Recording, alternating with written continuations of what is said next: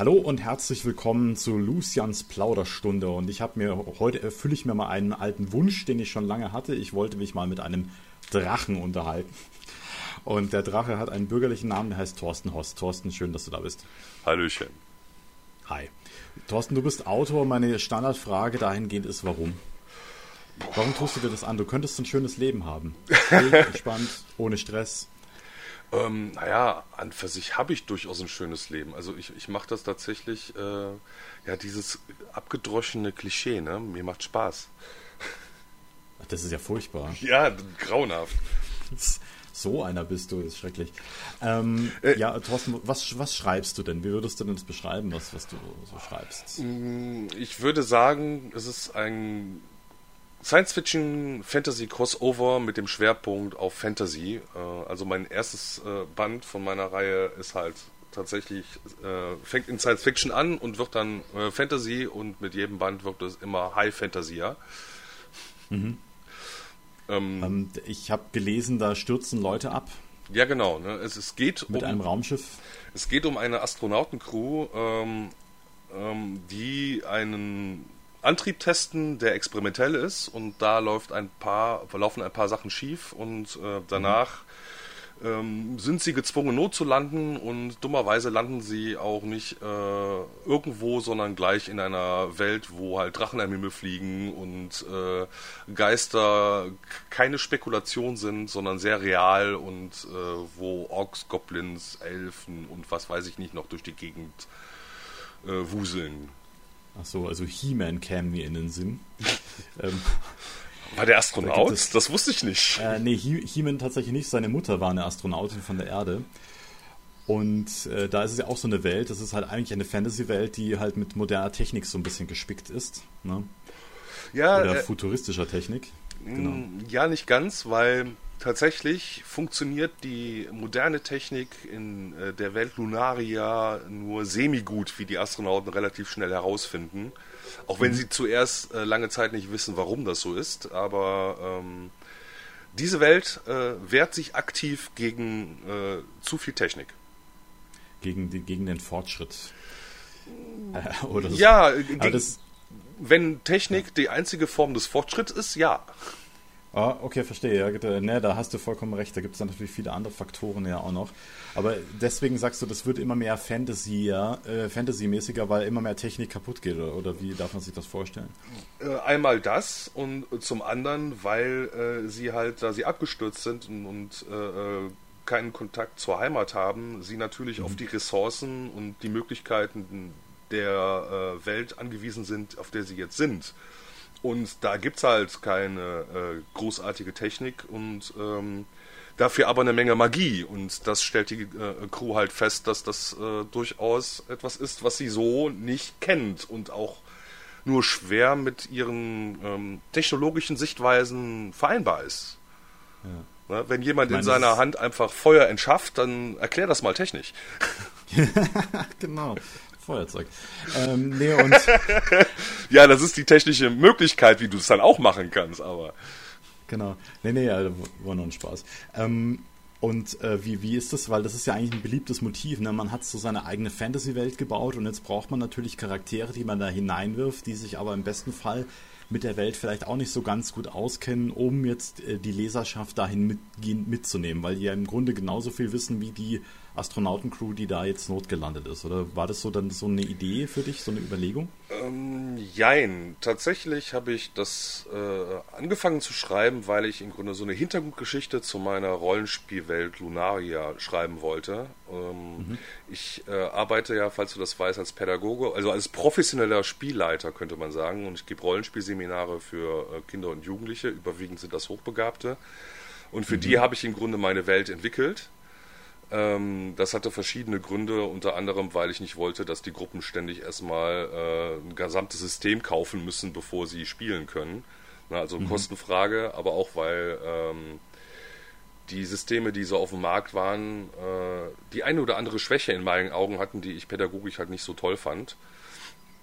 Äh, wie zum Beispiel DSA, dass du im Grunde fast Abitur haben musst, um zu verstehen, wie die Regeln funktionieren. Das ist ja wirklich sehr komplex Äh, oder bei D&D äh, als anderes Beispiel hast du zwar eine ganze Menge Fähigkeiten, die kampflastig sind, aber Soft Skills findest du da eigentlich so gut wie gar keine.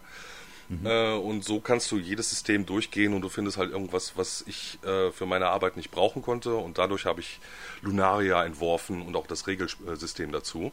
Aber jetzt kommt die Kurve äh, weil ich auch äh, Spieler hatte, die gerne Science Fiction spielen wollten, habe ich parallel dazu auch eine Science Fiction Welt ähm, mir erdacht, die ähm, 2100 ein paar zerquetschte spielt ungefähr.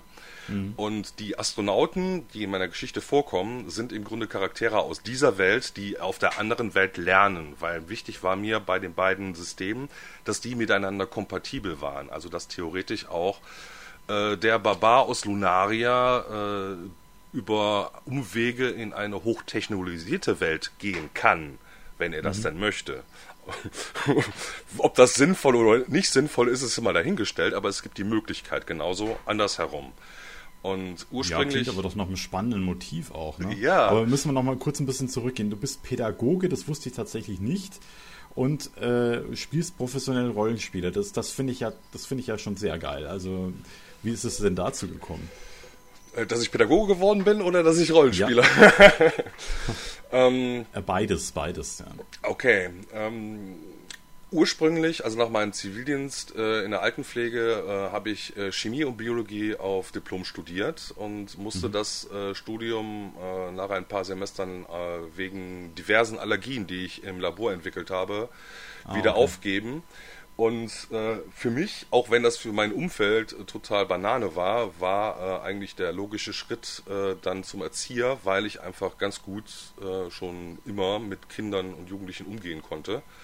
Mhm. Ähm, was sich dann in meiner Ausbildung auch bestätigt hat, Gott sei Dank. Ja. Ähm, und während meiner Ausbildung äh, bin ich in Kontakt zu einem äh, Träger gekommen, der händeringend jemand suchte, der mit Kindern und Jugendlichen ähm, etwas macht, was ihre Soft Skills fördert. Mhm. Ja, also sowas wie Teamfähigkeit, aber auch ähm, Kreativität, Vorstellungskraft äh, ne, und, und äh, ähm, Kooperation, ne? alles, was jeder erwartet, aber keiner äh, äh, im Grunde trainiert.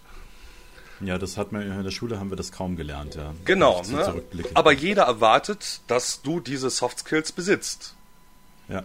Ne? Aber die musst du dir halt irgendwie selbst aus der Luft greifen, ne? An, äh, weil du kriegst nichts in der Hand. Und Rollenspiel ist tatsächlich mhm. eine super Sache, um sich ähm, sozial auszutesten, ohne dass du eine Konsequenz hast. Ja? ja. Du kannst also durchaus äh, dich wie ein Arschloch verhalten, ohne dass du jetzt direkt in deinem Leben ne, davon Konsequenzen hast, aber du kriegst halt das Feedback von der Gruppe, dass du ein Arschloch bist in diesem Fall. Mhm. Ne? Das heißt, du kannst dich da ertesten und genauso mit verschiedenen Rollen und, und ähnliches äh, äh, äh, einfach andere Perspektiven, die erschließen, äh, die natürlich auch ähm, einen Mehrwert für dich selber haben. Das, so das, klingt ja schon mal richtig geil, ja. Also da ist ja wirklich, das, äh, die Stellenbeschreibung klingt ja wirklich auf Rollenspiele, beziehungsweise auf Pen and Paper und sowas zugeschnitten. Ne? Genau, ne? und so bin ich da eingestiegen und habe das dann eine ganze Weile parallel zu meinen normalen Arbeiten äh, gemacht, also im Kindergarten oder in Wohngruppen oder als Flexibelfamilienhilfe. Ich habe also diverse äh, Felder der Pädagogik äh, kennengelernt. Ähm, aber das Rollenspiel hat mir so viel Spaß gemacht und den Kindern auch so viel gebracht, äh, mhm. dass ich das äh, fokussiert habe und jetzt tatsächlich professioneller äh, Rollenspiel-Seminarleiter bin. Ja, das ist ja super krass. Ja, genau. Wie bist du zum Rollenspiel gekommen? Ja, da, da sind wir im Grunde zum Teil auch bei meiner Legasthemie schon angekommen. Ähm, Greifst dir vor, das geht gar nicht. Das geht, nee, nein, nein, gerne, klar. Das, das, ja, das, das ist halt so verzahnt. Ähm, mhm. Ich habe Rollenspiel äh, zu, das erste Mal, da war ich so zehn, mit einem Freund äh, in, äh, in einem Rahmen von FUA-Unterricht, so nannte man das damals, ähm, gespielt. Was ist das denn? Äh, Was? Das ist äh, FUA-Unterricht? FUHA nannten die das. FUHA, also okay. Äh, das ähm, aus Ermangelung einer Möglichkeit, Legastheniker äh, zu unterstützen, hatten wir im Grunde so, eine, so, ein, so ein, Programm, wo wir halt sowas wie äh, Schauspielerei verkleiden und etwas, um dein Selbstbewusstsein zu stärken. Ne? Also, dass du sagst, ah, okay. Ähm, und äh, einer von meinen Freunden hatte halt sich dann das Schwarze Auge gekauft, das die erste Edition, lang, lang ist her, mhm. und hat der Lehrerin vorgeschlagen, dass wir das doch mal da machen können, dürfen. Mhm. Und äh, sie war da ziemlich offen und äh, dann haben wir halt äh, in der Schule äh, während des Fuhrsunterrichts dann Rollenspielsession gemacht. Cool. und da bin ich ein hängen geblieben. Das, das bleibt, ja. Das ist eine schulische Entwicklung, Wahnsinn. Nicht schlecht, ja. Wenn ich so an meine Legasthenie denke, das wurde bei mir immer nur so pathologisiert und äh, immer, der muss halt noch ein bisschen mehr lernen als andere. Ja, das war meine Grundschulzeit. Ah, okay, ja. Aber in der genau, weiterführenden war Schule äh, war das schon, äh, also die Lehrer waren sensibilisiert, auch wenn sie keine Werkzeuge an der Hand hatten. Ne? Also die wussten einfach nicht, wie sie mhm. mit mir umgehen konnten. Ähm, aber sie haben es halt versucht. Und das rechne ich ihnen hoch an. Genau. Ja, da, äh, wollen wir da auch, äh, gut, jetzt, äh, jetzt haben wir gerade einen weiten Boden, Bogen geschlagen, ohne irgendein Thema auch richtig abzuschließen. Wie ist denn das dann mit deinen, das sind hochbegabte Kinder, mit denen du da spielen kannst. Mhm. Ist es dann wirklich so, wie man sich das vorstellt?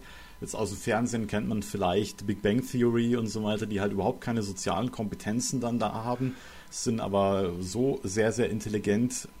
Wie, wie muss man sich das vorstellen? Ah, Wo liegt in Anführungszeichen das Problem oder die Schwierigkeit, die da zusammensteht. Ja, tatsächlich, ab einer gewissen Klugheit ist es schwer, sich in eine Gruppe zu integrieren, die halt deutlich weniger klug ist als man selber. Ich würde mhm. jetzt nicht sagen, dass die Kids keine Sozialkompetenzen haben, das würde denen absolut nicht gerecht werden, äh, haben die ja. durchaus und teilweise auch ähm, sehr gut. Aber äh, sie haben halt trotzdem Probleme, sich in ähm, normalen Klassenverbänden zu integrieren.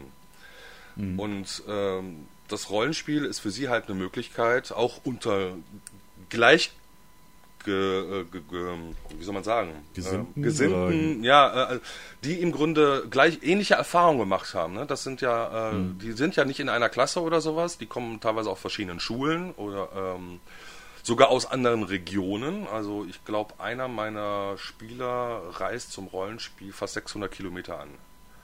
Krass, okay. Äh, wie, wie läuft es dann da ab, dass du sagst, wenn er 600 Kilometer anreist, das ist ja jetzt nicht sowas, was du jetzt einmal am Tag machst, du fährst hin und wieder zurück. Nein, der, der bleibt dann, äh, der besucht dann im Grunde seine Oma äh, äh so. übers Wochenende und hat dann an dem mhm. Wochenende dann auch Rollenspiel und äh, also nur für äh, zwei bis vier Stunden Rollenspiel 600 Kilometer zu fahren, fände ich ziemlich krass, aber äh, manche machen das. Da musst du ein echter Fan sein, ja. Ja, und du musst einen echt guten äh, Spielleiter haben. Ja, das, das, stimmt natürlich, ja, ganz genau. Und wie ist das dann? Also du hast gesagt, äh, die anderen Rollenspielsysteme waren jetzt zu komplex. Ich hatte eine einzige ähm, Rollenspielsession mit DSA und da war ich gleich Spielleiter. Und ich kann sagen, die Grundregeln waren okay, aber dann wollten die anderen Spieler wollten mit den erweiterten Regeln äh, spielen und dann das ist wurde ich so mitgetragen von der Gruppe sozusagen. Und äh, du hast das alles so ein bisschen verändert, sodass das leichter zugänglicher ist? Oder? Ähm, ich habe erstmal für Chancengleichheit gesorgt. Ne? Alle Spieler haben die gleichen Möglichkeiten, egal was für ein Portemonnaie sie haben, mhm. ähm, den gleichen Stand zu haben. Ansonsten hast du das Phänomen, was du gerade beschrieben hast, dass du den einen Spieler hast, der kauft sich das, Regel, das Grundregelwerk oder bekommt es von mir geliehen ne, und kennt dann die, die Basics. Mhm. Äh, und dann kommt der nächste Spieler an, ja, aber ich habe noch das Zusatzbuch X über Paladine mit äh, der Sonderfähigkeit Y und dies und das und mhm. jenes. Das will ich aber auch haben, ne, äh, wo ich dann direkt ein Gefälle in der Gruppe habe. Ne, und dieses Gefälle ist rein finanzieller Natur. Ja, Ah ja, gut, das finde ich, find ich schon mal sehr, sehr gut, ja. Und äh, wie, wie darf man sich das dann vorstellen? Du hast also praktisch dein eigenes äh, Regelwerk geschaffen und das gibst du einfach kostenfrei an deine Mitspieler aus. Genau. Ja. Genial. Hast du dir schon mal überlegt, das, äh, das irgendwie trotzdem zu veröffentlichen? So vielleicht sogar fast äh, unter dem pädagogischen Anspruch als Rollenspiel? Äh, ja, habe ich schon überlegt, aber tatsächlich müsste auch das lektoriert und korrigiert werden. Und mhm. ich glaube, dass der Markt überschaubar ist und dafür ein paar tausend Euro auszugeben, weiß ich nicht. Äh, ja, kann ich, kann ich gut nachvollziehen, genau. So bleibt es halt auch ein bisschen in der Gruppe. Ja, vielleicht meldet sich ja jemand im Podcast äh, danach und sagt, hey, das wollen wir zusammen machen und dann kostet es schon nichts mehr. Oder so, ich weiß es ja nicht. Oder du machst ein Crowdfunding dafür. Das äh, wäre vielleicht auch interessant. Aber man muss immer auf dem Boden bleiben. Ich denke dann immer gleich wieder in ganz verschiedene Richtungen. Ja, aber um das tatsächlich dann für Außenstehende, äh, also wenn du das als Spielleiter jetzt spielen wolltest, äh, hm. reicht ja nicht, dass du das Regelsystem hast und ein paar Eckpunkte über die Welt. Ne? Ja. Ich habe jetzt, ähm, was dann fehlt, wäre dann Hintergrundinformationen über diese Welt, die meine Spieler halt mhm. durch mich bekommen. Ja. Äh, äh, nicht unbedingt aus Regelwerken. Ja? Also das Regelwerk regelt wirklich nur, wie die Mechanik, Mechanik funktioniert. Ne? Also sprich, wie, mhm. wie ist der Charakter aufgebaut, was kann er, was kann er nicht, äh, äh wie wird das äh, errechnet, äh, gemacht. Mhm. Ähm, und die Welt an sich entdeckten die Gruppen dann durch mich. Ja, das ist jetzt nicht wie du beim, bei DSA hast du dann, äh, was weiß ich, Aventurien oder hm. sonst was, wo du dann halt dann äh, 400 äh, Seiten hast, die die Welt beschreiben. Und ja. äh, das habe ich halt noch nicht. Äh, da habe ich angefangen, aber halt noch nicht fertig. Ja, da tauchen die, die, Leute praktisch in deinen eigenen Kopf ein, sozusagen. Genau. Ja, auch nicht schlecht. Genau, dann äh, bist du auch Legastheniker wie ich. Mhm. Wie war denn das für dich in der Schule? Wie, wie kam das raus? Rauskam es theoretisch recht früh. Also in der ersten Klasse hatten wir so einen Test und da mhm. wurden, wurden so 20 Kinder auf der Schule als potenzieller Legastheniker eingestuft. Aber krass, wann bist du denn zur Schule gegangen? Ähm, also jetzt mal äh, ganz despektierlich gefragt, ja. Ich muss gerade überlegen. Äh, das war 82, bin ich eingeschult ah, okay. worden oder so. Ja. 76 geboren, mit 6 eingeschult. Ja. Kommt hin, ne?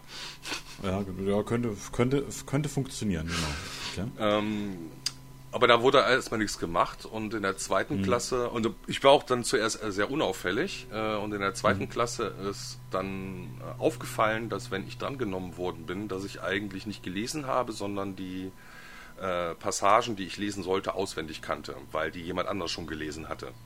Mhm. Und als das rauskam, waren meine Lehrer erstmal sehr ratlos und äh, die Konsequenz war dann in der vierten Klasse, dass ich eine Schulempfehlung für eine Sonderschule hatte. Oh, okay. Ähm, das fanden meine Eltern nicht so toll.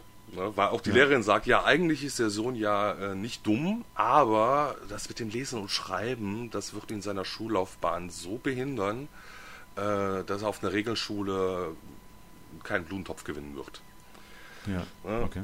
Da hatte ich allerdings das Glück, dass zu dem Zeitpunkt, wo ich die Schule wechseln sollte, äh, eine neue Schulform in äh, Deutschland langsam Fuß fasste, nämlich die Gesamtschule.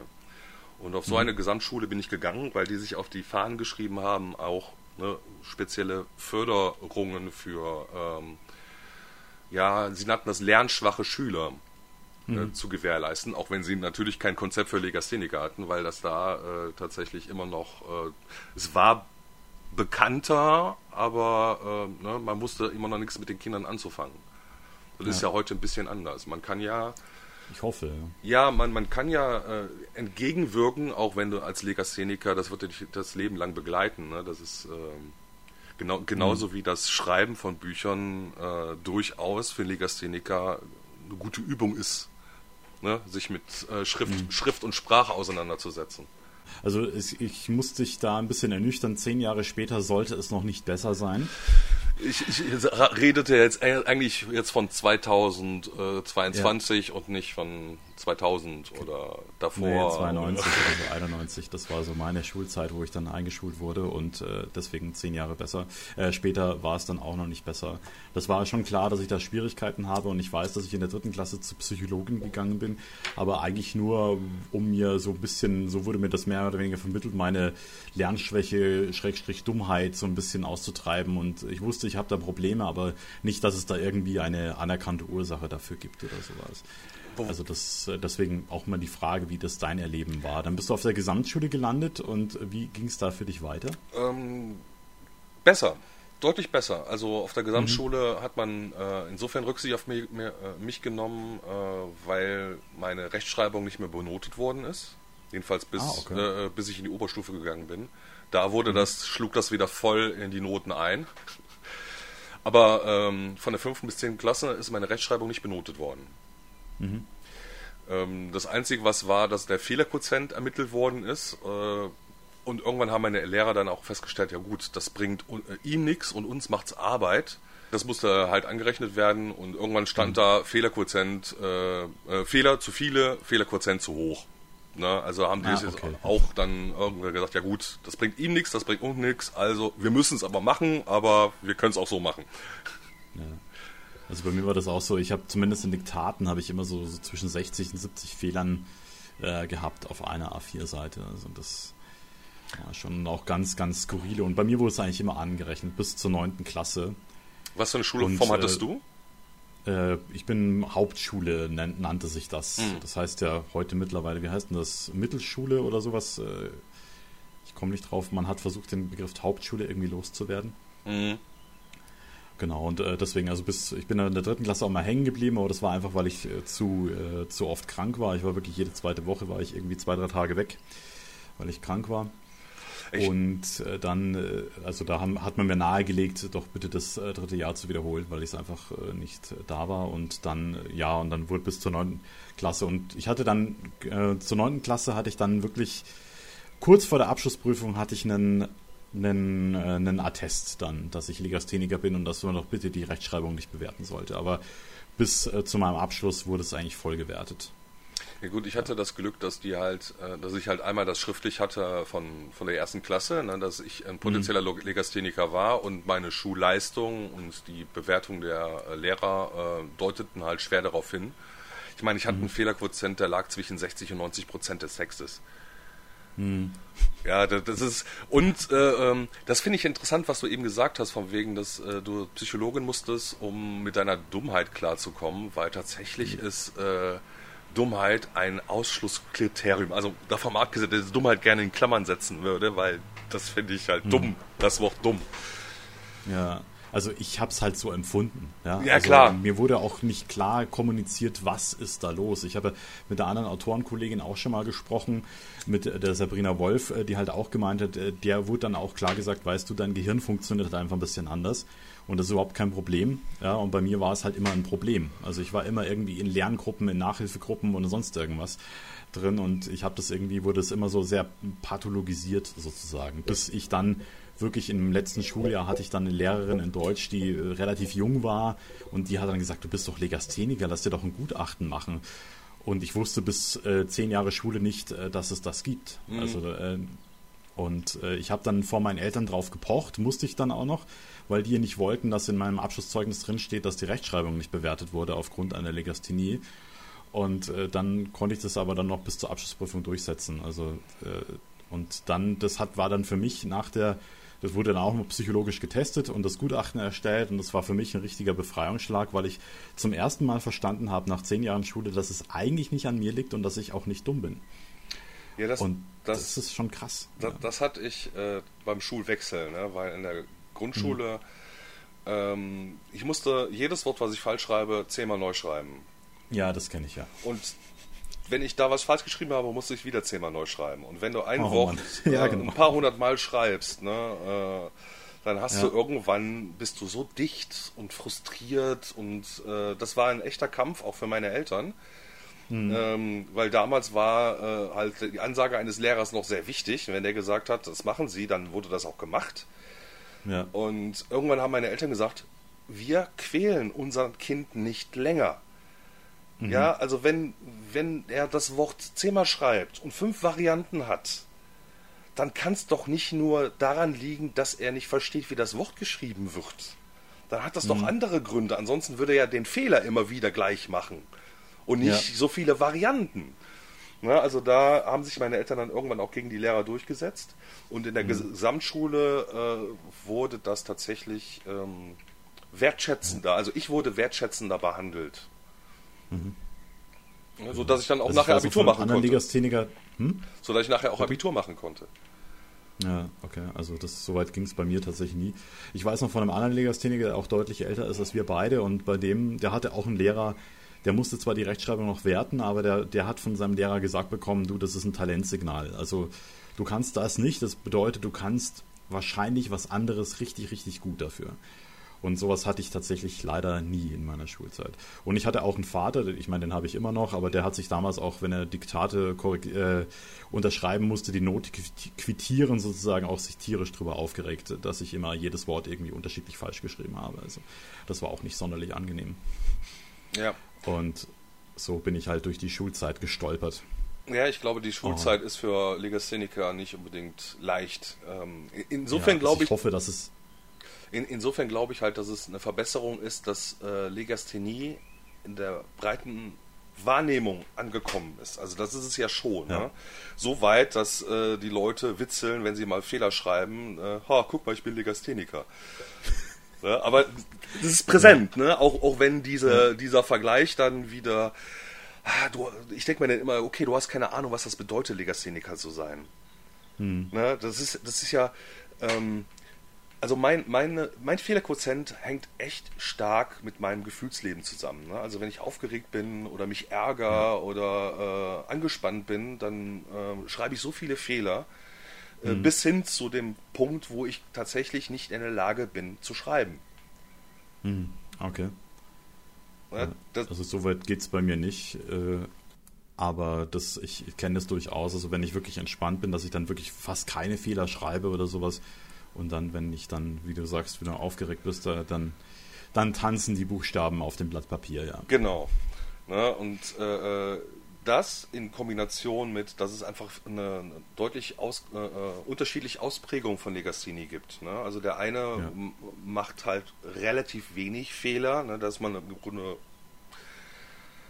es schwer ist, ihn als Legastheniker zu erkennen, ne, weil er einfach mhm. so, ich sag jetzt mal, angepasst ist und auch äh, ne, seine Legasthenie so im Rahmen ist, dass es halt nicht auffällt. Und es gibt halt dann die, die anderen Fälle, die halt äh, fast nicht schreiben können, weil das gibt dann einen Knoten im Kopf und dann facht dich. Hm. Wie ist denn das? Ich, ich kenne auch Legastheniker, die haben so Wortfindungsstörungen. Äh, gehört das für dich auch irgendwie mit dazu? Ich, so festet sich da dann auch nicht im Sattel? Äh, ja, ich glaube, das haben alle ob das jetzt Legastheniker vermehrt haben, weiß ich nicht. Ja. Ähm, ich versuche mich eigentlich auch nicht so mit anderen zu vergleichen. Hm. Ja, das, ja, ich äh, auch nicht. Ich habe nur eine Bekannte, bei der die wirft wirklich jedes Wort irgendwie so ein bisschen durcheinander und ich sage immer zu ihr, sie ist halt Legasthenikerin im Wort und Schrift. ja. Was, deswegen, also da. was ich festgestellt habe, was allerdings nicht äh, wissenschaftlich bestätigt ist, dass ich glaube, dass Legasthenie durchaus vererbbar ist. Äh, weil ähm, auch wenn mein Vater nie getestet worden ist, äh, sehe ich bei ihm halt auch eine Menge äh, Legastheniker-Fehler. Hm. Und äh, nach den ähm, Familienhistorien ist mein o äh, Opa genauso äh, von schriftlichen hm. Problemen betroffen gewesen. Ja, also in, in, liegt es halt nahe, dass äh, ich das vielleicht so von, von der väterlichen Seite meiner Familie mitbekommen habe. Aber es gibt halt keine Studien, die das belegen oder auch widerlegen. Ja, also äh, gibt es auch wenig. Ich habe mal gehört, dass es auch genetisch ist. Ja, das, das meine ich dann ja. Dann wäre es ne? natürlich vererblich, ne? Ja. Ja, genau. Äh, wie ist das dann für dich eigentlich? Äh, weil dann, also wenn man das von außen so hört, ne, so, so Schwierigkeiten mit der Schrei Rechtschreibung und so weiter, warum wird man dann eigentlich Autor? Ist die Frage, die sich da draußen wahrscheinlich sehr viele jetzt stellen gerade. Ja, warum wird man Autor, wenn man Legastheniker ist? Weil man sich nicht einfach abfinden will und weil man genug Ideen hat, um damit Bücher zu füllen. Ja. Das ist auch so etwas, diese Kreativität. Also ich kenne auch die meisten Legastheniker, die ich kenne, die sind extrem kreative Leute nicht bei allen schlägt es sich aus, dass sie schreiben, aber es sind tatsächlich äh, extrem viele Autoren da draußen, die, die tatsächlich mit, sich mit der Legasthenie rumschlagen. Oder halt auch so bildschaffende Künstler sind. Ne? Also das ist, scheint irgendwie eine, eine kreative, irgendwas Kreatives in einem zu berühren. Ne? Ja, also ich, ich sage mal so, ähm, durch die heutigen Techniken äh, wird es einem Legastheniker ja auch äh, mehr möglich zu schreiben. Ich benutze zum Beispiel mhm. äh, äh, für manche Sachen. Also wenn ich zum Beispiel total merke, äh, ich habe heute voll den Legastheniker-Schub und mhm. schreibe eigentlich jedes Wort falsch, äh, dann äh, benutze ich auch gerne mal ein ähm, Diktierprogramm, Dragon heißt das, passenderweise. Mhm. ähm, oder ich benutze das Programm zum Beispiel auch, um mir Texte vorlesen zu lassen. Ja, und lese sie dann mhm. gleichzeitig mit, das hilft mir sehr. Weil ansonsten mhm. lese ich ja teilweise nicht das, was da steht, ne, sondern das, was mein Hirn glaubt, was da steht. So. Ja, klar, das ist, das ist nämlich auch so etwas, das führt zu meiner nächsten Frage, wie du das nämlich kompensierst, das Ganze, weil es ist eigentlich, weil letzten Endes äh, da draußen interessiert es keinen Leser, keine Leserin, ob wir jetzt Legastheniker sind oder nicht. Also es ist vielleicht interessant und spannend zu wissen, aber am Ende ist das Buch immer noch entscheidend, dass es möglichst fehlerfrei auf den Markt kommt. In der Tat. Wie, wie ist das bei dir? Wie gehst du davor? Wie kompensierst du das? Also äh, Autokorrektur ist mein Freund. Ne, also mhm. äh, ich versuche die Texte äh, möglichst fehlerfrei zu bekommen, indem ich halt äh, die äh, Rechtschreibprüfung benutze äh, exzessiv. Ne, mhm. Ich schreibe zuerst, dann wird äh, die, die Rechtschreibprüfung drüber gelaufen gelassen und dann geht das normalerweise in ein Korrektorat, bevor es ins Lektorat geht. Ach so, rum machst du das, okay, cool. Ja. Ne, also, also ich, ja. So, solange ich den Text bearbeite, ist es sinnfrei, dass jemand anders drüber guckt. Nee, das, das habe ich auch schon gesagt. Meine Frau hat nämlich auch, meine Frau ist nämlich mein Lektorat. Ne? Es ist immer günstiger, das Lektorat zu heiraten, nur so als Empfehlung da draußen. Ja, mache ich, mach ich auch so. Machst du auch so? Okay, perfekt. Ja, es setzt sich langsam durch. Ähm, der Trend. Und äh, das ist halt so, die hat auch schon mal gesagt, ja, gib mir halt den, den Rohfassungstext, dann äh, kannst, kannst du mehr schreiben und so weiter. Musst du nicht so lange überarbeiten. Aber ich sage, den kannst du nicht lesen, diesen Rohfassungstext. Das ist keine Chance. Ja. Eben. Ja, also ähm, ich habe äh, das erste Band, äh, damit meine Frau wusste, was auf sie zukam, ne, weil sie wusste zwar, dass ich Legastheniker bin, aber so viele Texte von mir hat sie nun auch nicht vor der Nase bekommen. Mhm. Ähm, habe ich gesagt, okay, das erste, äh, äh, den ersten Teil werde ich einfach mal so schreiben, nicht korrigieren, ich schreibe den einfach runter, dann kannst du ihn lesen, um erstmal zu gucken, würden das Leute lesen?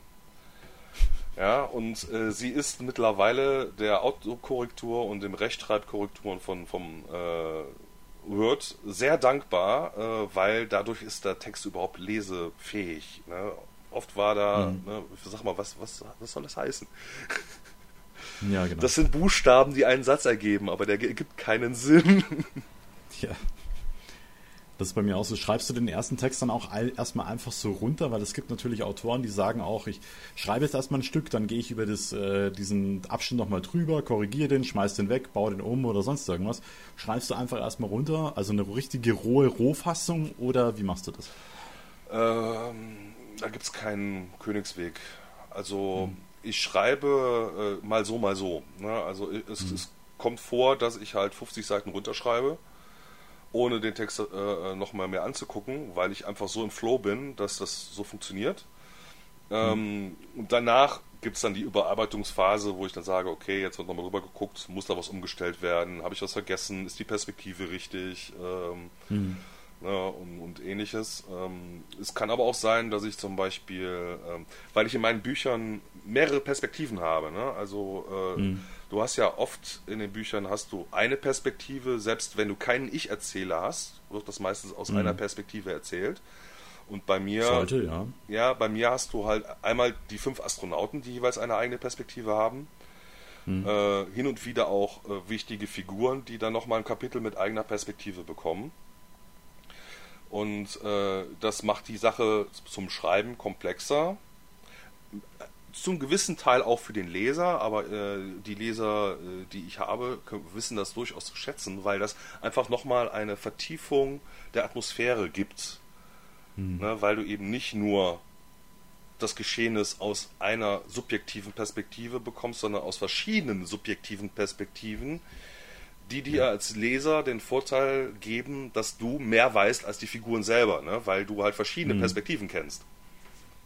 Ja, daraus entsteht natürlich auch Spannung. Ne? Also ich sage auch immer, dass die Perspektive oder beziehungsweise die einzelnen Figuren, durch die man in die Welt schaut, eben die Augen oder Ohren des Lesers sind. Ne? Genau. Umso mehr Perspektiven du hast, umso größer kriegst du halt ein Bild zusammen, umso plastischer wird es sozusagen.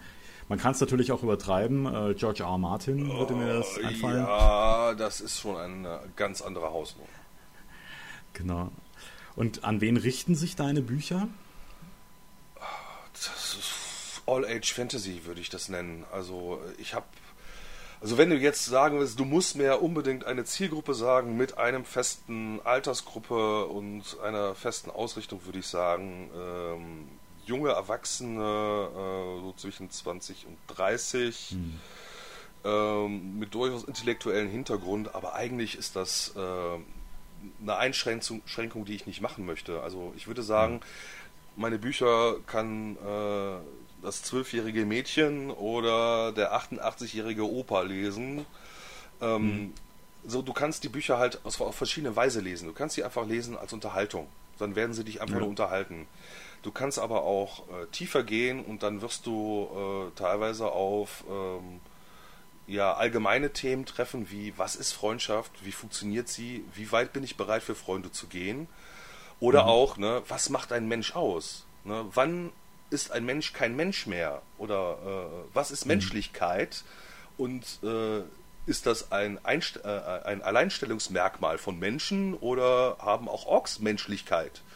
Was ist mhm. das überhaupt? Ne? Und, oder Sexualität? Ne? Wie, wie funktioniert das? Äh, äh, wie viel unserer Sexualität ist von der Gesellschaft gegeben? Wie viel kommt von uns selber?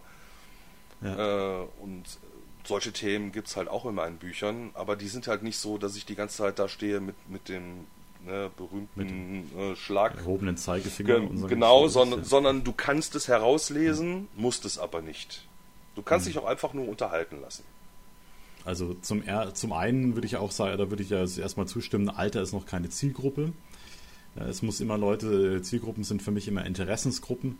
Und ansonsten finde ich es ja auch ganz cool. Also wenn man es halt wirklich, weil das ist ja auch immer sowas, so die, die einzelne Wahrnehmung. Es gab wohl eine Studie, aber ich bin da, sitze nicht so fest im Sattel, aber wonach halt das Fernsehen äh, intelligente Leute intelligenter macht und dümmere Leute dümmer, selbst wenn sie dasselbe anschauen. Weil du halt einfach einen anderen Blick auf die Sache hast. So ein bisschen dich äh, hineinversetzen kannst und so weiter. Und das ist halt auch so etwas. Jeder zieht aus den Büchern immer irgendwas anderes hinaus.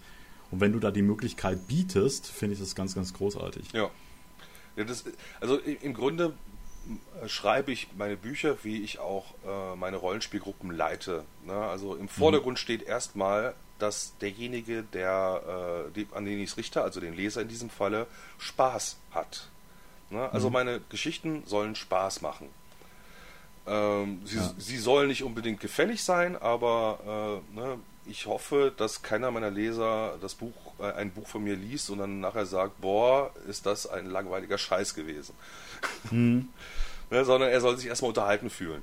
Und alles ja. andere äh, ist zwischen den Zeilen und äh, entweder nimmt man es mit oder nicht. Mhm. Genau. Ne. Und es ist ja auch so etwas, man hat ja, jeder hat so seine eigenen Filter im Kopf, ne? Man liest auch halt das raus oder rein, was man halt, äh, womit man sich halt auseinandersetzt. Ne? Mhm.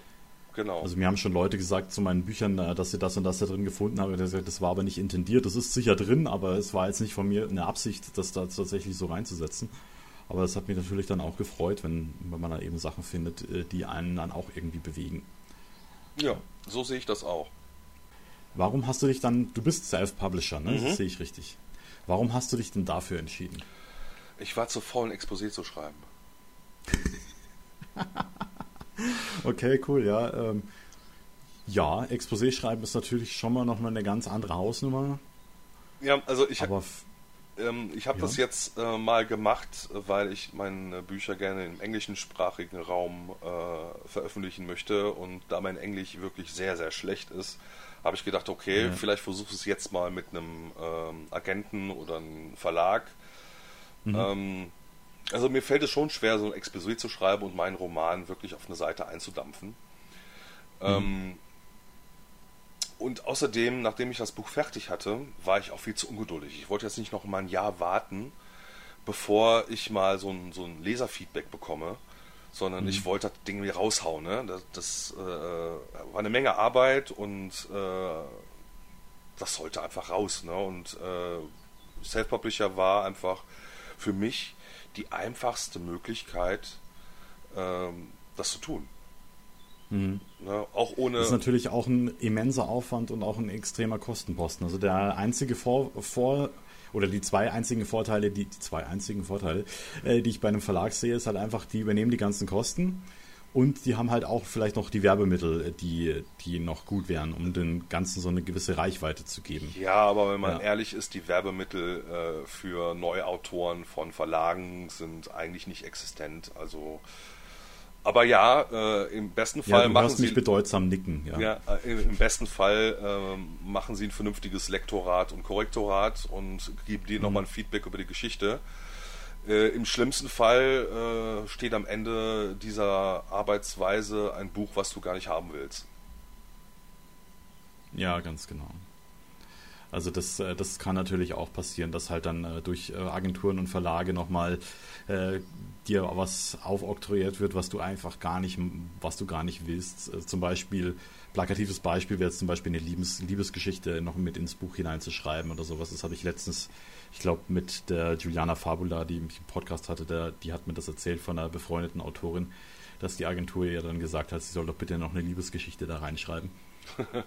Sonst wäre das nicht zu verkaufen und sowas. Das kann einem tatsächlich auch schon passieren und auch von namenhaften Autoren habe ich es auch schon gehört, dass sie halt gerade am Anfang nicht das schreiben durften, was sie wirklich schreiben wollten. Also das, das ist halt auch schon so eine Sache. Das ist der Vorteil beim Self-Publishing, aber auch der Nachteil. Also wenn du halt alles schreiben kannst, was du willst, kann es ja auch sein, dass du wirklich komplett daneben greifst. Ja gut, das ist Risiko, also äh, aber das ist ein Risiko, was ich eingehe. Ähm, ne, als Self-Publisher, ne, klar, ne, ich meine, äh, sieben habe ich, äh, das achte ist äh, in den Startlöchern, da wird gerade das Cover für ge gestaltet. Mhm. Ähm, man muss sich halt als Self-Publisher darauf ähm, gefasst machen, dass du erstmal außer den Kosten, ne, also das ist ja auch so, so, ein, so ein Thema von wegen, äh, wie teuer ist ein Buch, bevor es erscheint, mhm. ähm, dass du erstmal das Buch veröffentlichst und dann hörst du die Grillen ziepen. Ne? Also vielleicht, ja, vielleicht kaufen drei Leute das Buch, denen du gesagt hast, hey, kauf mein Buch und die denken so, ach, ja, komm. Ausnahmsweise. Ja, ich habe Mitleid mit ich, Buch, ich, ich, ich habe Mitleid mit ihm. Ich kaufe es, ob ich es lese, weiß ich noch nicht, aber ich kaufe es erstmal, ja. dann ist er glücklich. Ne? Aber ansonsten passiert da erstmal nicht viel. Ne? Also, äh, weil tatsächlich, wenn du als Autor jemand hingehst und sagst, hey, ich habe ein Buch geschrieben, dann sagen die Leute, ja, ist ja toll. Mhm. Aber das war's, ne? Also, äh, wenn andere Leute hingehen und sagen, hey, der hat ein Buch geschrieben, das gefällt mir, ist das eine ganz andere Hausnummer. Das ist richtig, ja. Möchtest du mal, wo wir gerade bei Hausnummern sind, mal eine nennen, wie viel Geld du aufwenden musst, damit ein Buch von dir auf dem Markt ist, oder möchtest du darüber schweigen? Oh sagen wir mal so, äh, da ähm, ich und meine Frau, gerade meine Frau, lieben Gruß an meine Frau, ich habe dich total lieb, ähm, investieren halt eine Menge Zeit, ne, anstelle mhm. Geld. Ne, das heißt, äh, du kannst natürlich hingehen und ähm, Lektorat bezahlen und Korrektorat. Dann hast mhm. du so 400 Seiten Roman, so 2000 Euro locker mal erstmal auf den Kopf gehauen. Ähm, äh, ja, wenn du Glück hast. Ja, locker. Kommst, ne? also, kommst du äh, so günstig weg dann, bei einem guten Lektorat, ja. ja. Also du kannst da auch mal 5000 Euro auf den Tisch verlegen. Ähm, vor mhm. allen Dingen, wenn du äh, mit einem Lektor arbeitest, der äh, wirklich sehr gut ist.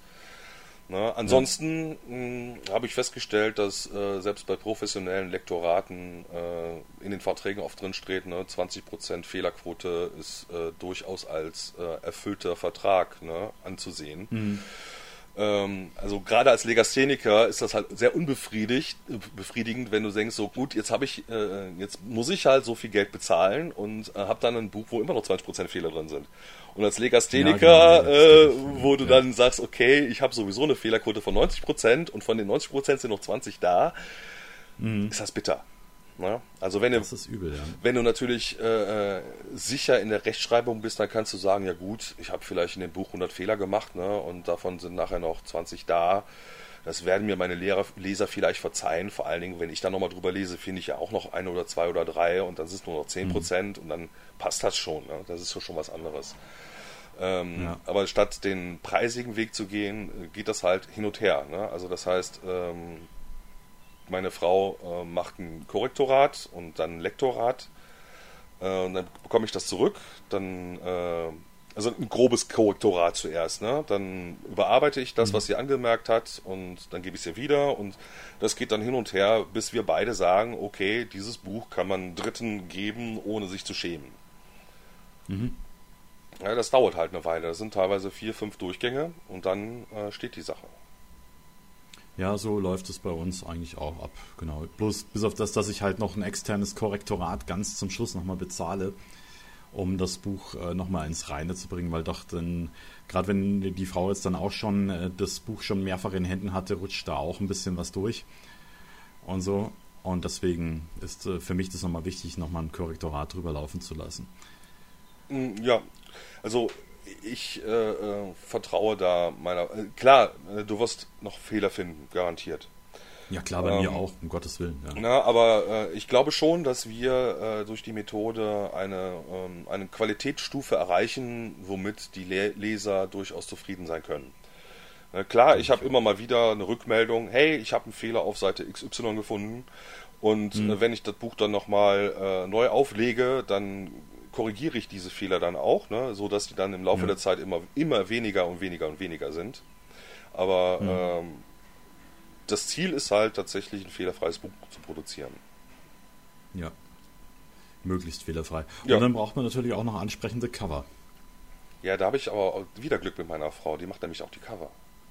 Ah, okay, das ist ja geil. Er hat ein Rundumpaket.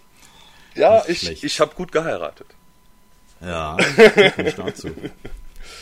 Nein, tatsächlich ähm, ist, ist äh, die kreative Ader meiner Frau äh, eines der ersten Dinge gewesen, die mir aufgefallen ist. Hm. Ähm, an ihr und ähm, was an mir aufgefallen ist, weiß ich nicht. Vielleicht, weil ich laut war, laut genug, um ihre Aufmerksamkeit zu erlegen, erregen. ähm, okay. Ja, äh, insofern halten sich meine Kosten geldtechnisch in Grenzen, wenn auch die, der Zeitfaktor ne, äh, eine große Rolle spielt. Ähm, aber du kannst halt davon ausgehen, dass du mit Cover alles drum und dran so zwischen 2200, dann hast du es günstig gehabt und ähm, hm. 5.000, 6.000 Euro legst du für ein Buch durchaus auf die Ladentheke, bevor hm. du das irgendeinem Leser gibst. Ne? Und ähm, das muss man sich klar werden, wenn man äh, Self-Publisher sein möchte, dass du erstmal in Vorkasse gehst und dass eigentlich gefühlt jeder erstmal die Hand aufhält und sagt, ah ja, äh, klar, äh, ich helfe dir, aber das kostet. Aber so ist es eben leider auch. Also auch selbst wenn du bei Verlagen bist, äh, ich glaube, ich kann es jetzt nur ein bisschen, ich weiß nicht, aus eigener Erfahrung und sonst was, aber ich kann immer sagen, also der Autor verdient, glaube ich, am wenigsten am Buch. Ja, ist richtig. Ja. Ähm, aber das ist ja ein ja. Unterschied, als wenigsten zu verdienen oder ähm, als einziger rote Zahlen zu schreiben. Ne? Das ist richtig, ja, klar, natürlich. Ne, also, du hast natürlich, äh, wenn du, wenn du deine Zeit bemisst, äh, dann und du beim Verlag bist, dann bist du wahrscheinlich immer noch in roten Zahlen, wenn du deine Arbeitszeit irgendwie in Rechnung stellen ich, möchtest. Ich rede noch nicht mal von der Arbeitszeit an sich. Die kommt ja noch, äh, mhm. aber wenn du halt 5000 Euro, nehmen wir mal diese Summe, äh, erstmal reingesteckt mhm. hast, äh, um dein Buch veröffentlichungsreif zu machen. Und du äh, verkaufst im Jahr fünf Bücher. Mhm. Ja, dann hast du äh, rote Zahlen, äh, realistisch rote Zahlen, weil du halt Geld investiert hast, ja. was du nicht mehr zurückkriegst. Erstmal. Das ne, ist richtig, ja. Äh, wenn du die Zeit noch einrechnest, dann lohnt es sich tatsächlich eher bei der Müllabfuhr zu arbeiten, als Autor zu sein. Ähm, das ist richtig. Ja, also das, das, so kannst du nicht rechnen, weil äh, ich glaube auch, dass die meisten Autoren, die äh, im Self-Publishing sind, die äh, machen das erst einmal aus Herzblut ja. und hoffen, dass ihr Herzblut äh, honoriert wird auf Dauer. Aber dafür brauchst du einen mhm. langen Atmen. Also wenn du glaubst, äh, du schreibst ein Buch, äh, haust das raus und am Ende des Jahres bist du Bestseller-Autor, dann muss ich leider sagen, schöner Traum. Aber wenn du nicht vorher schon irgendwie äh, Influencer warst und deine halbe Million Follower hattest oder sowas, dann wird das wahrscheinlich nicht so sein.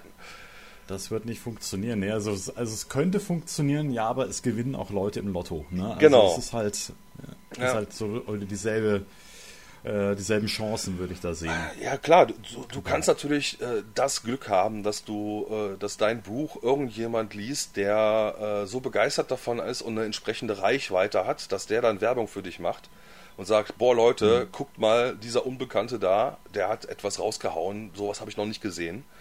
Aber in der ja. Regel wird das nicht passieren. Ja. Äh, selbst wenn du Buchblogger ähm, im Boot haben willst, musst du erstmal in Vorkasse gehen. Ne? Also ne, du musst ihnen halt die Lektüre zur Verfügung stellen und mhm. äh, hoffen, dass es ihnen gefällt, ne? dass sie überhaupt Zeit haben und dass sie Lust haben, sich mit deinem Buch zu beschäftigen. Ähm, ja. Alles nicht einfach. Das ist äh, da, was mir da immer geholfen hat, sind gewisse, gewisse Leserunde auf Lovely Books. Da sind oft irgendwelche Buchblogger dabei. Mhm. Und wenn man das so zehnmal gemacht hat, dann hat man auch so seine Kandidaten, äh, von denen man einfach weiß, der eigene Schreibstil gefällt den einen, die sind auch zuverlässig, weil das kann natürlich auch sein, dass du bei so Leserunden dein Buch ins Nirvana schickst und nie wieder was davon hörst. Ja. Und das ist halt auch so etwas, was aber auch wieder ein Kostenposten ist, natürlich. Natürlich. Auf der anderen Seite. Ja, ähm, vor, allen Dingen, Sache, vor allen Dingen, wenn du hm? Printbücher anbietest. Ja, klar. Genau.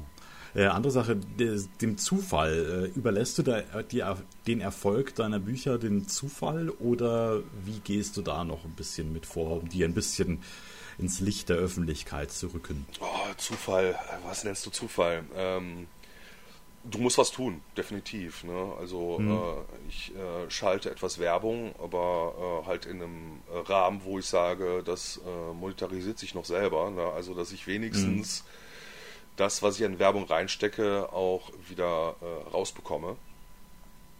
Ja. Ähm, und ansonsten versuche ich zum Beispiel auf Twitter äh, durchaus mal die Leute darauf aufmerksam zu machen, dass ich hin und wieder auch mal Bücher schreibe. Mhm. Ähm, und äh, hoffe einfach auf Mundpropaganda. Weil das ist äh, die beste Werbung, die du haben kannst. Wenn du zufriedene Leser hast, die sagen, hey Peter, hey Trudi, guck dir das mal an, du liest doch Fantasy, das könnte was für dich sein. Hm. Na, dann hast du gewonnen. Ja. Äh, wie, wie ist das für dich? Für welchen Veröffentlichungsweg hast du dich entschieden? Äh, wie, also Self-Publishing gibt es ja sehr, sehr viele Möglichkeiten. Man kann es über BOD, Amazon und so weiter. Hm, ich habe verschiedene Wege. Also ich habe Amazon, damit habe ich angefangen und da bin ich auch immer noch. Weil mhm. äh, tatsächlich äh, ist Amazon vor allen Dingen bei E-Books der größte Markt in Deutschland. Ja. Das ist einfach so nach wie vor. Und Amazon äh, waren vor allen Dingen äh, 2016 äh, war das Jahr, als ich äh, das erste Buch rausgebracht habe, ähm, mhm. noch die, wo du es am einfachsten machen konntest. Ne? Also du brauchtest jetzt nicht noch irgendwie ein Designstudium und äh, musstest dich mit äh, äh, Druckmaschinentypen auskennen, damit du ein Buch veröffentlichen konntest, sondern das äh, war relativ, in Anführungszeichen relativ, das war auch immer noch kompliziert genug, einfach mit äh, den Masken für das Buch, die du dann einstellen konntest und äh, das hat auch ganz gut funktioniert. Ja. Ich habe dann BOD ausprobiert mit einem Hardcover. Mhm. Das hat sich so gar nicht für mich ausgezahlt, das habe ich auch wieder eingestellt. Ja. Ähm, und ansonsten äh, Tolino benutze ich, oder bei, bei, Tolino bin ich, benutzen hört sich so dreckig an, äh, bei Tolino bin ich, um die restlichen Marktplätze äh, mit, mit zu bespielen. Mhm. Äh, tatsächlich, da ich bisher nicht so äh, stark im Print bin, also die meisten Verkäufe, die ich habe, sind E-Books. Mhm. Ähm, wo ich jetzt echt mal, erstmal nichts dagegen habe, tatsächlich hat man als Autor äh, meistens eine etwas größere Marge äh, bei E-Books als bei Prints, weil da einfach noch eine Menge ja. Zusatzkosten dazukommen und äh, ja, da sind wir wieder beim das liebe Geld. Hm. Ähm, aber mit den Verkäufen bin ich relativ zufrieden. Das ist doch ganz cool. Äh, das ist ja auch wirklich, du hast wirklich, also in Anführungsstrichen nur die eine Buchreihe. Mhm. Wie, wie ist denn das? Äh, weil ich, man hört immer so, ja, zu lang sollen so Buchreihen nicht, also gerade aus Verlagswesen hört man das so, zu lang sollten so Buchreihen nicht sein, weil man verliert dann nach hinten raus immer irgendwie Leser. Aber ich könnte mir vorstellen, dass es im Self-Publishing sehr gut funktioniert. Ähm, sagen wir mal so, äh, das ist der Grund, warum meine Werbung funktioniert. Also wenn ich jetzt wirklich nur ein Buch hätte und würde mhm. dafür Werbung machen, würde ich am Ende des Monats draufzahlen. Ne? Da müsste ich meine, ja. meine Leser dafür bezahlen, dass sie mein Buch lesen. Oder dass sie mhm. darauf aufmerksam gemacht werden, werden, mein Buch lesen zu dürfen. Ja. Ähm, dadurch, dass es eine Reihe ist, habe ich halt Nachverkäufe. Also wer das erste Buch gelesen hat und es ihm gefallen hat, der liest mit hoher Wahrscheinlichkeit auch das zweite Buch. Und wenn das auch okay ja. ist, dann liest er auch das dritte Buch. Und das vierte ja. Buch und das fünfte Buch. Und da sind wir bei dem Thema, äh, Reihen sollten nicht zu lang sein. Das ist immer so eine Sache, ne? Ähm, weil Reihen häufig mit der Zeit einfach verlieren. Ne? An Quantität, mhm. an Qualität, an äh, Spannung. Und ähm, ich glaube, dass mir das bisher ganz gut gelungen ist. Jedenfalls sagt mir das Feedback meiner Leser, die Spannung in meiner Reihe aufrechtzuerhalten. Und insofern habe ich kein Problem damit, dass es jetzt äh, bald das achte Band geben wird. Ja. ja also genau. ich sage immer, eine Reihe ist äh, nur zu lang, wenn du sie vorher abbrichst. ja, genau. Nee, das, das, das stimmt, ja. Das ist mir in der Vergangenheit auch schon mal passiert. Die Bücher gibt es aber auch schon nicht mehr zu kaufen.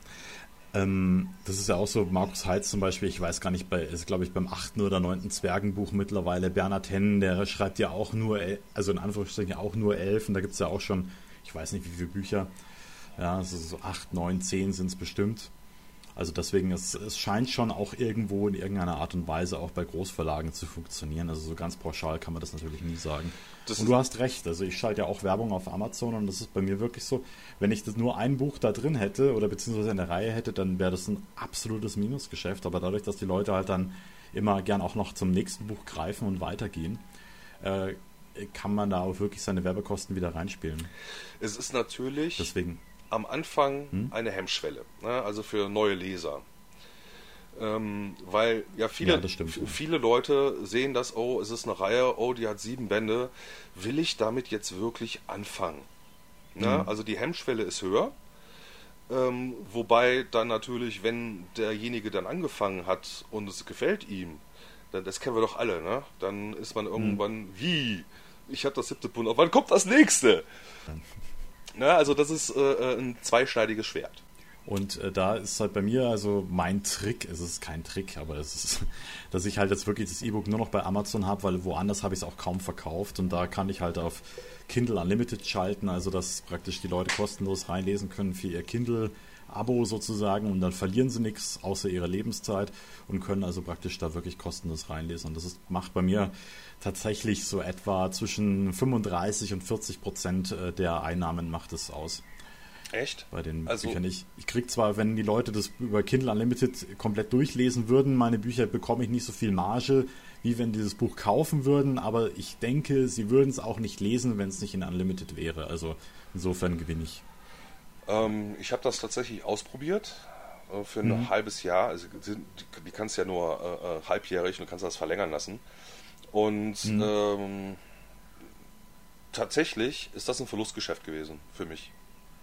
Okay. Ja, also äh, vielleicht, wenn ich die Werbung hätte weggelassen, also nur äh, äh, ähm, Kindle Unlimited äh, ohne Werbung, ne, das hätte mhm. vielleicht funktioniert, aber dadurch, äh, dass ich einfach mehr, weniger Marge hatte, bei äh, tatsächlich ähnlich vielen Verkäufen wie sonst auch, ähm, wobei mir die normalen Verkäufe komplett weggebrochen sind.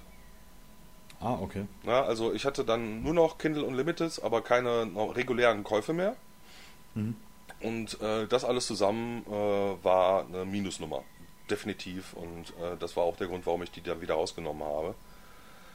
Ähm, vor allen Dingen, weil ich auch auf anderen Märkten durchaus Bücher verkaufe. Also ich bin jetzt mhm. nicht nur bei Amazon, wobei Amazon immer noch äh, der verkaufsstärkste Markt ist, den ich äh, bespiele. Ja, ich, ich äh, agiere da so ein bisschen nach dem Pareto-Prinzip, also dass 20 Prozent äh, der Arbeit 80 für 80 Prozent der Umsätze verantwortlich ist. Und ich bin irgendwann auf Amazon. Ich habe das sieben Jahre jetzt durchgezogen und ich habe immer ist immer so ein bisschen unten rumgekrebst und seit ich auf Amazon verkaufe, verkauft sie das Buch wie blöd. Und äh, da denke ich mir, also bevor ich es gar nicht verkaufe und dann in allen Märkten drin bin, gehe ich doch einfach all in auf Amazon, beziehungsweise so richtig all in bin ich nicht, weil ich habe meine Printbücher immer noch bei BOD, aber langsam ziehe ich alle E-Books zu Amazon rüber und die gehen da ab wie Schmitz Katze. Das ist, das ist der Hammer. Das ist nicht schlecht. Ja, also das, deswegen, also da, da denke ich mir, das ist es mir dann nicht wert, dass mein E-Book dann irgendwie ein Talino, äh, Tolino oder Hugendubel noch zu haben ist oder sowas, für das, dass es sich halt dann da nicht verkauft, aber bei Amazon würde es durch die Decke gehen und deswegen. Ja, da sieht, ja. da sieht man wieder, es gibt halt kein Generalkonzept, wo du sagst, okay, Nein, mach nicht, das ja. so und dann funktioniert das. Ja, genau, kannst du nicht sagen. Ja, das kannst du einfach nicht sagen. Das muss man dann ausprobieren ja. und für sich dann den Weg finden, äh, der funktioniert. Be beispielsweise, ich habe äh, eine Gratis-Aktion ausprobiert und äh, stand mhm. dann wirklich äh, fünf Tage lang auf Platz 1 in drei Kategorien äh, ja. für äh, mein erstes Band. Ne, das ist äh, in, was war das, zehn Tage oder sowas, war das kostenlos. Mhm. Und das ist da in den zehn Tagen knapp 600 Mal über die Ladentheke gegangen für Lau. Ja. Ne, aber faktisch habe ich keine Nachkäufe. Ja. Also das ist auch so etwas, da könnte ich, würde ich fast schon zur Pauschalität übergehen, weil ich habe das auch ein paar Mal versucht. Oder auch äh, einfach eine Preisaktion zu machen auf 99 Cent oder sowas. Aber du hast danach keine Nachkäufe. Und das sind halt einfach Leute, glaube ich, die dann äh, so nach äh, kostenlosen oder sehr günstigen Büchern suchen und auch nur das dann nehmen. Ne? Also mhm. du hast dann eine, auf einmal eine ganz andere Zielgruppe, die du da bedienst, aber die ist nicht die, die ein Buch zum Vollpreis kaufen würde. Ja. Deswegen bin ich da mittlerweile, würde ich sagen, würde ich da Abstand dazu nehmen. Ja, würde ich auch. Ja, also äh, gerade nach der Erfahrung, ich hätte gedacht, okay, mhm. äh, wenn du jetzt äh, die 600 Bücher verkauft hast für Lau, ne, äh, wenigstens irgendwie 100 äh, Nachkäufe oder sowas, ne, bei, der, bei der Menge ja. an Lesern, aber null. Genau, ja. Deswegen, also ich habe auch schon so mehrere Preisaktionen gemacht, also und auch mit äh, äh, bezahlter Werbung unterfüttert über andere Plattformen, weil du kannst ja bei Amazon zumindest meines Wissens nur Werbung schalten, wenn du wirklich auch bei Amazon bist. Ja. Für die E-Books zumindest. Und da habe ich halt dann wirklich, also ich habe hier zum Beispiel eine Werbeaktion, ich habe hier da im August letzten Jahres äh, knapp 700 Euro gezahlt und habe dann 163 E-Books verkauft in dem Monat. Aber ich musste für die Werbeaktion das E-Book auf 99 Cent runterrechnen. Also das kannst du es mal, mal 0,3 nehmen, diese 136, und dann kommst du auf den Preis, den ich da rausbekommen habe. Also hat sich überhaupt nicht gelohnt in keiner Art und Weise. Nee, im Gegenteil. Ja, also du, ich habe wirklich drauf gezahlt. Ja. Und das ist jetzt, seit ich Werbung bei Amazon schalte, gehen auch meine Printbücher ab ohne Ende. Also ich habe jetzt im Juni 21 Verkäufe. Ich habe noch nie in einem Monat 21 Printbücher verkauft. Also E-Books schon mal bis im dreistelligen Bereich auch so ohne Werbung, aber e äh, Printbücher nie. Also das ist der Hammer. Ja, bei Amazon. Aber du hast schon. Äh, äh, ich ja? wollte gerade sagen, bei, bei Amazon musst du halt äh, höllisch aufpassen mit, der, mit den Einstellungen, weil ansonsten verbrennst du da auch massig Geld. Ne? Also wenn ich da ja. gucke, was so die, äh, du kriegst ja angezeigt, so Mindestgebot, mhm. Maximalgebot, was so im Standard unter dem Suchbegriff oder was du da gerade benutzt ist. Und wenn du dir anguckst, dass die Gebote, also ähm, als ich angefangen habe, habe ich vielleicht 5 oder 6 Cent pro Klick bezahlt. Ne? Mhm. Also wenn du äh, unter 15 Cent kommst du nicht mehr weg, sonst wirst du einfach nicht mehr ausgespielt. Ja, klar. Ja, und äh, irgendwann muss man auch sagen, okay, äh, ne, also wie viele Klicks kann ich mir leisten, bevor ein Buch verkauft wird, bevor ich halt mhm. richtig in die Miesen gehe. Ne? Und wenn ich jetzt äh, ja. für einen Klick einen Euro zahle, dann muss das auch ein Treffer sein, ansonsten lohnt sich das nicht. Ja. Das ist ganz, ganz richtig so, ja. Genau. Und wie du schon gesagt hast, das ist halt bei jedem irgendwie ganz, ganz unterschiedlich. Zum Beispiel der Andreas Hagemann, den kennst du ja auch, mhm. kennst du ja besser als ich wahrscheinlich. Ähm, äh, bei dem ist ja auch so, bei dem verkaufen sich die Printbücher wesentlich besser als die E-Books. Ja, also es ist ja total verrückt eigentlich für einen Self-Publisher, aber es ist halt so. Ne? Ich finde aber auch, gerade bei Andreas Bücher, äh, die haben als Printbuch einfach auch einen schönen Mehrwert ne, durch die liebevolle mhm. Gestaltung äh, innen und außen. Ähm, ja. ja. also meine Bücher sind halt tatsächlich ähm, auch das Legastheniker geschuldet relativ einfach gehalten. Ne? Also du hast mhm. Text und Überschriften und äh, Kapitelnummern und das war es eigentlich. Äh, ja. Du hast also nicht diese ganzen Verzierungen, die der Andreas noch in seinen Büchern hat. Und dadurch ja. ist natürlich auch der Reiz, äh, so ein Printbuch zu kaufen, denke ich mal, höher also für, für mich wäre es so, ne? Also. Hm. Gut, äh, Thorsten, jetzt die abschließende Frage, wo willst du denn hin mit deiner Schreiberei? Du hast ja einen Job, der für sich für dich sehr gewinnend, also hört sich sehr gewinnend an und auch sehr erfüllend. Es scheint eigentlich, du bist voll und ganz zufrieden mit dem, wie es läuft, oder hast du noch irgendwelche großen Ziele mit deiner Schreiberei? Ja, natürlich möchte ich gerne äh, immer mehr Leser äh, finden, die meine Bücher mögen und lesen. Äh, mhm. Wer möchte das nicht, wenn man Autor ist? Ne? Also das ja. ist, glaube ich, ganz normal. Ah, ich würde mir jetzt keine Zielsetzung geben. Äh, ich habe meiner Frau mal gesagt, okay, äh, ich werde äh, das so lange weitermachen, bis mein Budget erschöpft ist. Das ist, hat stark unter Corona gelitten, aber es ist noch vorhanden. Insofern mache ich weiter. Mhm. Ah ja. Okay. Ja, also ich bin soweit durch. Wie ist es bei dir? Möchtest du noch irgendwas loswerden, irgendwas sagen an die Leute da draußen? Ein paar warme Worte, ich weiß ja nicht. Ein bisschen unvorbereitet, gerade warme Worte für die Welt, da, für die Welt da draußen. Seid nett, ja, genau. seid nett zueinander und lest gefälligst unsere Bücher. Ja. Sehr gut, sehr gut. Genau, nett zueinander sein, das, das kann man nicht oft genug betonen. So gut, ihr da draußen, mal ein Einblick auch in eine legasthenische Schriftstellerei, das finde ich immer ganz besonders spannend, für mich als Betroffenen sozusagen. Dann bedanke ich mich für die Aufmerksamkeit. Wenn ihr mir da draußen, oder beziehungsweise erstmal, wenn ihr dem Thorsten was Gutes tun wollt, dann findet ihr die Links unten zu ihm in der Videobeschreibung zur Webseite, Twitter und Amazon und alle anderen, die du mir noch zuschickst, äh, die, du, die du als wichtig empfindest. Und ansonsten, wenn ihr mir was Gutes tun wollt, ihr wisst es, ich bin auch auf Patreon unterwegs. Wenn ihr mein Schreiben, mein Schaffen auch in Sachen Podcast unterstützen wollt, dann dürft ihr mich gerne bei Patreon unterstützen. Ansonsten war das von mir und wir hören uns beim nächsten Mal hier wieder. Bis dahin, ciao. Ciao.